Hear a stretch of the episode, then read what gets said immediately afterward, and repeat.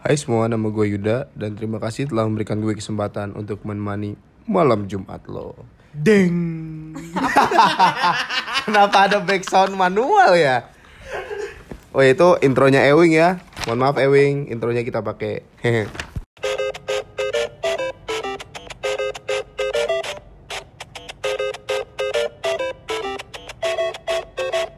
Ada yang baru nih. Apa? Komentar nyatu sama ekonomi kreatif. Wah, terkejut banget gue dengernya. Episode dua, podcast Tepar Teropong Pariwisata. Itu punya podcast bercanda, jangan dipakai juga dong. Tadi intro udah pakai pakai punya Ewing. Terus sekarang pakai punya podcast bercanda, kayak gak punya karakter gitu. Maaf ya, Mas nular. Anjas sama Mas Hersal. Hersal sama Bang Ewing, maaf ya. Aduh, ampun. Jadi episode kedua kita tidak akan membahas janji-janji kita di episode pertama. Kita berpolitik mengeluarkan janji palsu. Nah, pesan moral. Jadi di episode pertama kemarin kita bilang mau bahas tentang destinasi prioritas. Bali baru yang prioritas itu, yang dari sepuluh terus berkurang menjadi tujuh. Eh, berkurang menjadi kurang dari tujuh. Tapi ternyata kita udah cari materinya. Ternyata ini lebih menarik. Lu ternyata ini lebih menarik untuk dibahas.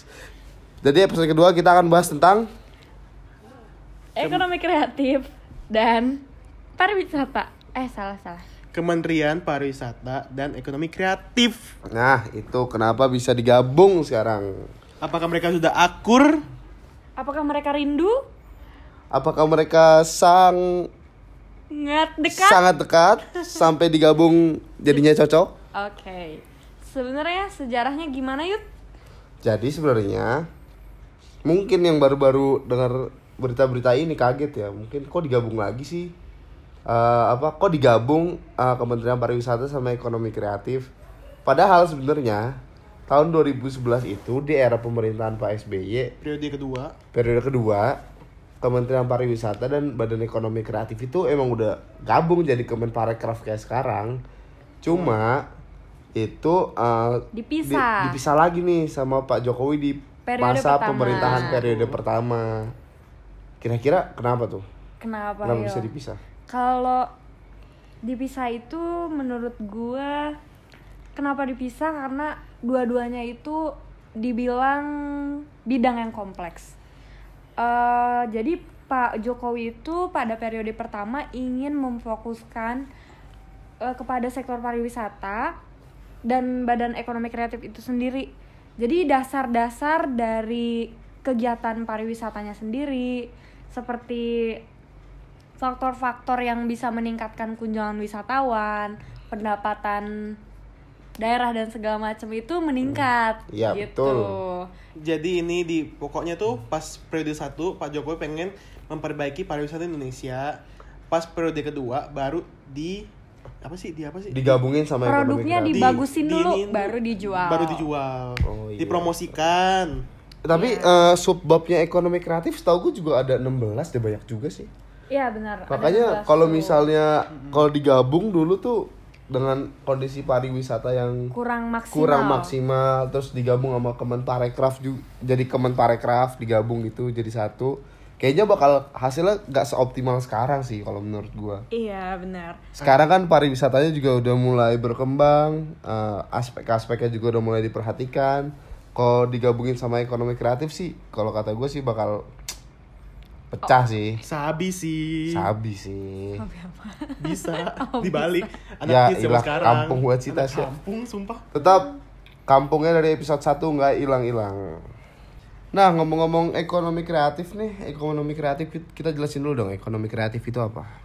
Jadi ekonomi kreatif itu e, bagaimana menciptakan sebuah produk yang mengandalkan ide dan pengetahuan serta keterampilan hmm. dalam mencari peluang usaha dan yang ada di negara kita ini, Yud. Oke, jadi basicnya itu adalah fundamentalnya adalah ide ya? Iya. Gimana kita ngembangin ide kita, pengetahuan kita, menjadikan kepada sebuah produk gitu-gitulah. Yeah. Nah, kebetulan juga nih dari enam belas subbab uh, ekonomi kreatif yang ada di Indonesia, salah satu yang tertinggi di Indonesia itu adalah kuliner. Nah, kalau yang gue perhatiin nih, kuliner-kuliner di Indonesia tuh udah mulai unik, variatif. Iya, variatif, yeah. unik gitu-gitu. Macem-macem. Apalagi Ini sekarang udah banyak restoran-restoran yang punya konsep yang bagus-bagus gitu loh. Jadi nggak cuma mengandalkan produk, tapi mereka juga mengandalkan uh, salah satu unsur dari marketing mix, yaitu yeah. place. Nah itu tuh ini banget sih, penting banget buat gue uh, di era sekarang tuh itu penting banget. Gak hanya soal tempat doang yuk, tapi makanannya juga di, dikemas dengan sesuatu yang beda. Konsepnya contohnya, lah. Contohnya ya, apa tuh? Contohnya kayak seblak di Kuningan cuma seblak aja gitu. Seblak aja gitu. Kalau di sini seblak level berapa yang pedes-pedes banget. Oh, ada transformasi gitu ya. Mm-mm, kayak ada inovasi. Apa baru. Istilahnya A T M, A T M. Amati, tiru, modifikasi gitu yeah. lah. Apalagi sekarang tuh makanya banyak yang ada setan-setannya lah. Kalau menunjukkan makanan itu pedas, pokoknya diibaratkan sama setan, iblis gitu-gitu ya. Tapi yang gue maksud gini loh. Uh, kayak misalnya sebuah restoran dia punya karakter uh, apa ya? Misalnya gue ambil satu brand deh. Mm-mm. Uh, Lawless, Lawless Burger Bar. Dia punya konsep awal kan kayak cuma uh, musik, musik yang agak keras kayak hmm. rock gitu-gitu, sama motor. Nah, terus dia bikin burger bar gitu. Dia bikin restoran burger gitu, tapi semua dikemas secara rapi gitu, yeah. secara karakter dia semua gitu. Kayak mulai hmm. dari hal-hal detail kayak print-print uh, gelas-gelas buat minumnya, terus uh, buat wrapping dari burgernya, terus desain-desain temboknya gitu. Jadi orang tuh sekarang gak cuma makan, datang ke sana, hmm. tapi orang juga menemukan value-nya ya value-nya, orang udah menemukan pengalaman itu baru, experience-nya lah sekarang. Iya, jadi orang nggak ya. cuma jual produk sekarang, nggak cuma jual makanan, tapi orang jual, jual ex- tempat, experience, ya. Jual fasilitas. Iya, kalau bagian kuliner sih kayak gitu kalau menurut gua. Tapi itu hal penting sih, apalagi sekarang uh, banyak yang udah menjalankan marketing yang mem- sangat memperhatikan tanggal-tanggal tertentu yang ada event gitu loh. Kayak misalnya baru-baru deket ini Halloween, mm-hmm. ya kan? Sekarang tuh banyak restoran gitu-gitu, sektor-sektor kuliner yang memperhatikan hal itu. Kayak misalnya ada event Halloween, terus dia buat semacam event, dimodifikasi tempatnya gitu-gitu. Berarti kan kalau yang tadi Yuda bilang itu masuknya ke bauran pemasaran atau marketing. Ya, nah, marketing itu, mix ya. Mm-mm. Dan itu ada hubungannya sama promosi. Kalau hmm. event itu kan, jadi yeah. ada potongan-potongan harga. Nah, si pema- pelaku usaha itu harus mengetahui karakteristik daripada ma- market atau pasar yang dia yeah, tuju yeah, gitu yeah. loh. Jadi hmm. misalnya anak muda nih zaman sekarang senang sama promo, ya sebisa mungkin dia melakukan pendekatan-pendekatan hmm. dengan promo-promo gitu. Lu banget nyakom anak promo ya, Kom ya? Iyalah. Kayak yang sekarang apa masuk cashback, di cashback semuanya dicariin. Kayak, kayak ya aplikasi-aplikasi zaman sekarang aja sih kayak O V O, Dana gitu-gitu kan ngasih cashback ya. Iya. Itu juga kan salah satu point of interest dari menggunakan aplikasi tersebut gitu loh. Hmm. Itu eh tapi tapi gue kalau misalnya itu gimana ya? Gue gue satu salah satu orang yang jarang bahkan gak punya O V O, mm-hmm. GoPay gitu-gitu di Kampung. Handphone gue. Enggak, gue gue bukan gitu, gue gak mau ribet. Soalnya gue kalau misalnya nyari sebuah barang atau gimana gitu. Mm-hmm. Gue nyari yang sesuai sama diri gue, ngerti nggak? Iya sih, tapi kalau misalnya gue pun pakai O V O tuh cuma buat beli makan doang. Iya sih.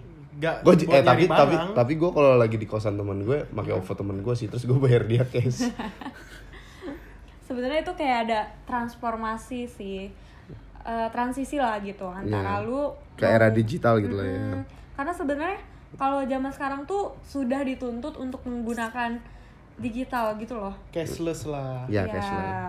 Tapi uh, satu hal yang gue perhatiin kalau misalnya menurut gue ya marketing sebuah restoran gitu-gitu uh, yang berhasil menurut gue itu kalau misalnya uh, si pelanggannya itu sampai bisa bilang istilahnya nih sampai bisa bilang anjir ini tempat gue banget. Iya. Nah gitu sih menurut gue sih marketingnya itu berhasil karena dia pasti, mem- banget, pasti memperhatikan market kan. Iya. Terus dia memperhatikan kebutuhan marketnya apa, terus dipenuhi. Ketika sudah dipenuhi marketnya puas dan akan menjadi repeat order yang akan berimbas terhadap pendapatan P D B itu. Makanya yang terbesar adalah kuliner sekarang. Hmm. Tapi itu masuknya kalau secara teoretikal masuknya customer engagement yuk. Ya. Gimana cara menjaga, kita membuat Uh, se seorang customer itu kembali lagi membeli lagi. Iya, repeat gitu. Order gitu lah ya. Yeah. Customer engagement, menjaga relasi dengan customer gitu loh. Benar sekali. Terus pendekatan lain yang perlu diperhatikan dalam uh, bisnis gimana biar sukses itu ada empat.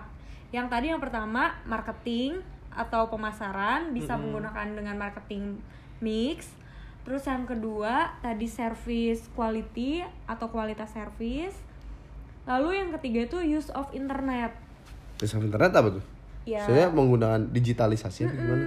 Mm-mm, oh ya. Iya. Contohnya?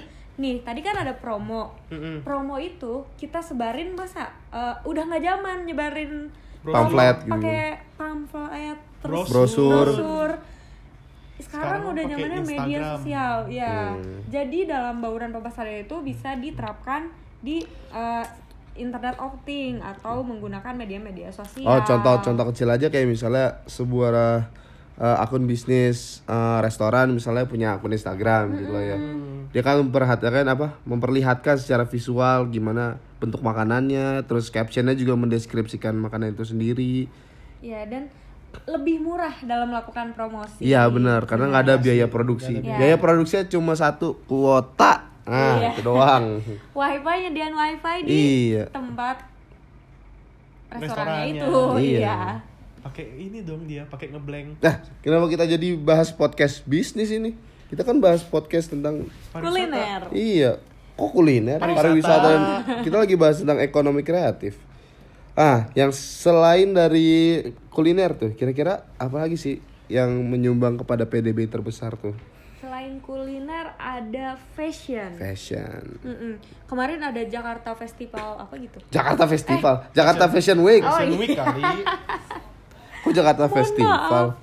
Ya sih, menurut gua uh, dunia fashion di Indonesia juga udah mulai berkembang banyak sih. Maksudnya banyak sekarang brand-brand lokal bermunculan dan disupport. Bahkan disupport sama uh, individu-individu penting di Indonesia kayak misalnya kayak presiden gitu-gitu loh. Pasti lu nggak sih uh, Pak Jokowi pakai ini kayak apa? Jaket yang jeans yang ada lukisan yang Indonesia itu merahnya di dada gitu, tau nggak lo? Serius nggak tahu?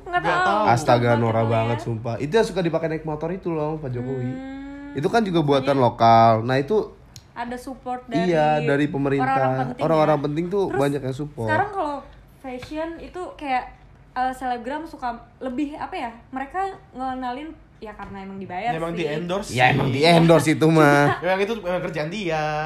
Ya Allah, keform. Salah dong. Salah. Anda salah. Tapi sekali. Maksud gua uh, oh iya, kalau dari brand besarnya gitu kayak brand internasionalnya itu kalau enggak salah gua punya contoh sih Adidas sih. Adidas tuh ada satu serinya itu namanya Adidas X Parley atau apa gitu. Kalau salah X Parley benar. Jadi dia itu sepatu Adidas, dia kan bahannya Primeknit. Mm-hmm. Nah itu uh, bahan dasarnya itu dikombinasikan dengan jaring lain yang udah nggak dipakai.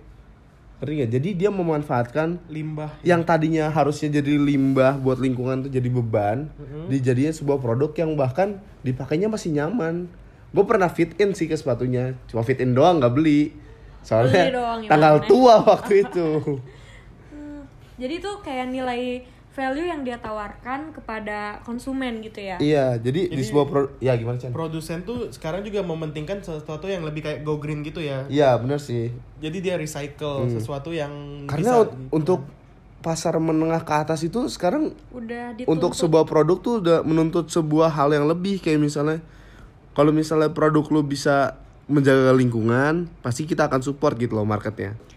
Oke, contohnya kayak yang kemarin tuh udah kita angkat di podcast podcast kita yuk. Ya, yeah, podcast podcast apaan podcast? Podcast soal yang sedotan stainless itu. Oh, yang sedotan hmm. besi ya, stainless hmm. straw. Nah itu kan awalnya itu. Oh iya, yang kemarin lu posting di Instagram ya? Iya, jadi awalnya. Oh iya, itu menarik tuh, sih. Awalnya gini teman-teman, kan kita tuh memiliki masalah yang delapan juta ton plastik per tahun di lautan dan sampai hmm. Indonesia menjadi juara kedua penghasil sampah sedotan terbesar wow. di dunia. Wow. Tepuk tangan semuanya. Ya, jadi uh, untuk itu tuh kita lagi uh, saling gencar-gencarnya meng- mengurangi Murangi penggunaan sedotan plastik. plastik. Uh-huh. Nah, ternyata diganti tuh kebiasaannya jadi pindah ke sedotan, sedotan stainless, stainless steel. steel. Tapi ternyata menariknya jumlah emisi yang digunakan dalam pembuatan. pembuatan sedotan stainless steel itu besar banget. Berapa besar tuh? Coba kira-kira. Uh, pokoknya dia menyumbang emisi C O dua sebesar dua ribu empat ratus dua puluh kilojoule per sedotan besi. Per satu sedotan dibuat? Iya, per satu sedotan. Kalau plastik? Sedangkan kalau kita ngebuat sedotan plastik tuh, yang digunakan, yang emisi yang C O dua dibuang. Yang dibuang itu sebesar dua puluh tiga koma tujuh kilojoule doang. Dua puluh tiga dibanding dua ribu? Iya. Setuju banget ya. Tapi kalau nggak salah kemarin gue baca tuh yang paling efisien tuh sedotan kertas kalau nggak salah. Iya, sedotan kertas karena dia cuma enam belas kilojoule doang. Cuma enam belas kan?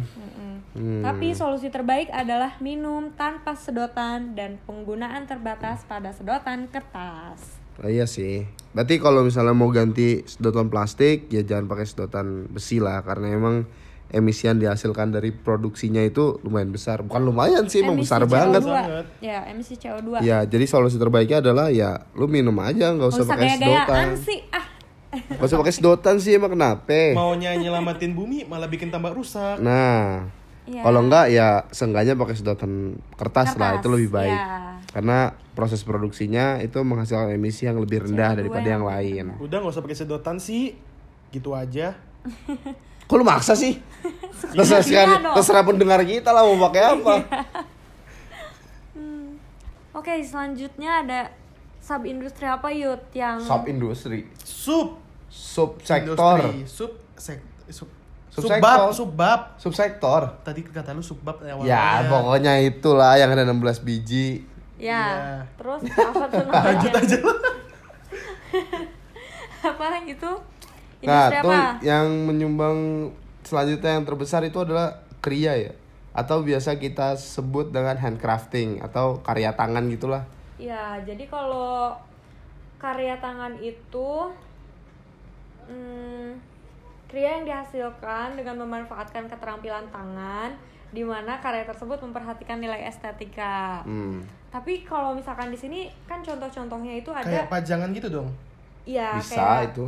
Kayak apa sih, e, kalau tradisional klasik tuh kayak wayang kulit zaman dulu kan. Oh iya iya iya, hmm. iya, iya. Nah, ta- oh kalau misalnya kayak kriya gini biasa dijual di tempat-tempat souvenir di tempat wisata iya, gitu kan sih? Wisata. Oh gitu, oh itu maksudnya kriya ya? Iya, terus ada yang e, seni kriya yang itu loh, yang macam-macamnya tuh yang kayak ngebuat tanah liat, guci-guci iya, dari gitu. Tanah liat, kriya iya. keramik itu maksudnya kalau oh, nggak salah uh-huh. ya. Nah kalau menurut aku ya menurut aku menurut yeah. gua si kriya kriya keramik ini bisa dijadiin sebuah kegiatan wisata atau atraksi atraksi wisata yang melibatkan wisatawan hmm. melakukan kegiatan produksi dari hmm. pembuatan keramik itu sendiri. Iya sih. Oh, oh iya banyak juga yeah, sih udah diterapin bisa, bisa. Di Indonesia tuh yang kayak gitu. Iya, yeah, kayak maksudnya, batik, batik yeah, susu. Iya, kayak batik juga. Hmm. Itu kan maksudnya dari di tempat produksinya itu dia disediain uh, apa ya disediain akses atau jalur untuk wisatawan datang mau tahu nih gimana sih cara, cara prosesnya. Iya, mungkin hmm. dari dia melihat cara proses pembuatannya yang sebegitu rumit dan sebegitu mungkin punya mempunyai karakter atau gimana. Misalnya kayak batik uh, dengan pola tertentu menceritakan bahwa pola ini ada artinya loh, gini gini gini gini gini. Mungkin turis itu atau wisatawan itu akan tertarik untuk membeli karena ada value dari barang yang lebih bisa yang ditawarkan juga ya. Iya, karena nggak nggak cuma menjual barang gitu, dia menjual identitas gitu, ngerti nggak? Iya benar. Nah mungkin dari hal itu uh, turis akan men, apa uh, apa sih gue mau ngomong apa sih uh, turis akan meningkat. Uh, daya apa ya? Belinya, bukan daya, daya tarik. Nah, daya tariknya itu akan meningkat yeah. agar turis itu membeli sebuah produk gitu loh. Benar. Jadi uh, sekarang tuh kalau dari krianya sendiri itu biasa kalau dari ekonomi kreatif dia ada U M K M ya. Mm-hmm. Usaha U M K M. Kecil menengah. Iya. Uh, usaha mikro, mikro kecil menengah. Iya. Jadi pengembangan ini tuh ternyata emang dari tahun-tahun sebelumnya udah dikembangin di Indonesia mm-hmm. dan memang mereka berkontribusi besar terhadap peningkatan ekonomi ya? Uh, ekonomi di masyarakat, daerah masyarakat kecil. Iya masyarakat masyarakat kecil. Iya sih, jadi masyarakat juga jadi ada kegiatan gitu ya bukan ada kegiatan, dapat duit, Mas. Iya, maksudnya jadi ada kegiatan. Juga. Kan yang tadinya kayak cuma ibu rumah tangga gitu-gitu kan bisa kerjanya jadi produktif. Hmm. Nih, biar gue dianggap valid ngomong bahwa U M K M atau usaha mikro kecil dan menengah ini benar-benar berpengaruh ke pendapatan masyarakat. Nah, ternyata jumlah usaha mikro yang ada pada tahun dua ribu delapan belas menurut Badan Pusat Statistik itu ada lima puluh delapan koma sembilan satu juta unit. Berapa? lima puluh delapan koma sembilan satu juta unit. Banyak juga. Emang targetnya berapa tuh? Itu mikro. Yang udah ada malah. Hah? Nah, yang udah ada di Indo pada tahun dua ribu delapan belas. Banyak juga ya? Mm-hmm. Berarti sekarang udah berkembang lagi ya? Udah. Kalau usaha kecilnya itu ada lima puluh sembilan juta. Terus kalau usaha besarnya itu baru empat ribu unit. Nah, ini berkontribusi besar nih ke produk domestik bruto oh, yang heeh yang sampai enam puluh koma tiga empat persen. Gitu. Itu juga berpengaruh loh ke tenaga kerja yang oh, iya, ada iya, di Indonesia. Soalnya iya. pasti kalau sebuah usaha kan harus butuh punya karyawan. Tenaga kerja gitu. Benar. Iya, iya, kalau sekarang tuh ada peningkatan dari tahun dua ribu dua belas ke dua ribu tujuh belas tuh tenaga kerja yang diserap Uh, hampir sembilan puluh tujuh koma dua dua persen. sembilan puluh tujuh koma dua dua persen tenaga kerja yang diserap. Iya. Iya. Oh, berarti penting banget ya U M K M. Iya, kan. Eh, soalnya target gua juga mendengarkan kayak dari menteri yang sebelumnya, menteri hmm. ketenagakerjaan itu ya. Hmm. Dia tuh targetnya melampaui loh. Melampaui apa? Melampaui target harusnya kan. Oh, dia, dia, iya, U M K M-nya kan, itu. I, buat ketenagakerjaannya. Hmm. Jadi di Indonesia tuh dia targetnya sebenarnya tuh sepuluh juta mm-hmm. dan targetnya tuh tercapai malah melebihi, jadi sebelas jutaan yang dapat kerjaan yang oh jadi iya? dapat kerja iya. Berarti bagus dong ya. Bagus mm-hmm. makanya. Jadi, oh ya itu jatuhnya kayak snowball effect juga ya itu ya. Iya. Maksudnya, hmm. makanya Indonesia kan targetin berapa persen tuh? Nih P D B yang, dari ekonomi kreatif. Bukan yang orang Indonesia menciptakan berapa banyak usaha. Oh iya iya benar-benar. dua persen apa apa sih yang katanya kalau misalnya udah mencapai itu Indonesia tuh udah sejahtera. Itu empat persen sih kalau nggak salah. Ya? Iya. Yang pengusaha itu ya? Mm-mm, empat persen. Nah, kalau industri ekonomi kreatif ini tercatat kontribusi positifnya itu sebesar lima koma enam persen pada tahun dua ribu tiga belas. Kontribusi positif maksudnya? Kayak iya, tadi ke ekonomi, ke tenaga kerjaan, hmm. ke pendapatan, gitu. Hmm. Benar begitu, guys. Nah, jadi kesimpulannya teman-teman yang bisa diambil adalah optimalisasi dari U K M ekonomi kreatif atau U K M M itu sendiri yang perlu ditingkatkan adalah mengenai use of internet yang tadi udah kita bahas, mm-hmm. terus sek- service quality, yeah. kayak customer engagement mm, custom- gitu. Mungkin customer engagement terlalu sulit untuk didefinisikan ya. Customer service-nya mungkin ya. Iya, customer service. Service ke customer-nya kayak gimana mm-hmm. gitu loh. Sama yang terakhir marketingnya itu. Ah. Pendekatan-pendekatan marketing ya, yang digunakan. Cara dia mem- apa mempromosikan apa-apanya gitu kan. Iya. Ya. Ya, mungkin udah sampai situ aja ya pembahasan kita buat minggu ini. Dan ada yang mau ditambahkan? Minggu depan uh, kita akan lebih spesifik membahas mengenai industri makanan halal food yang ada di Indonesia. Oh, itu pernah jadi salah satu topik pembahasan gue di kuliah sih. Soalnya itu industri yang apa ya? Sekarang Indonesia cukup. tuh cukup menarik sih. Ya. Iya. Karena kan nomor satu kan. Iya. Terus perkembangan industri halal food itu sangat sedang pesat banget sih. Kes- pesat lagi di Indonesia dunia lagi, juga. Iya. Mm-hmm. Oke. Okay. See you in the next podcast. Bye bye. Bye, Bye guys.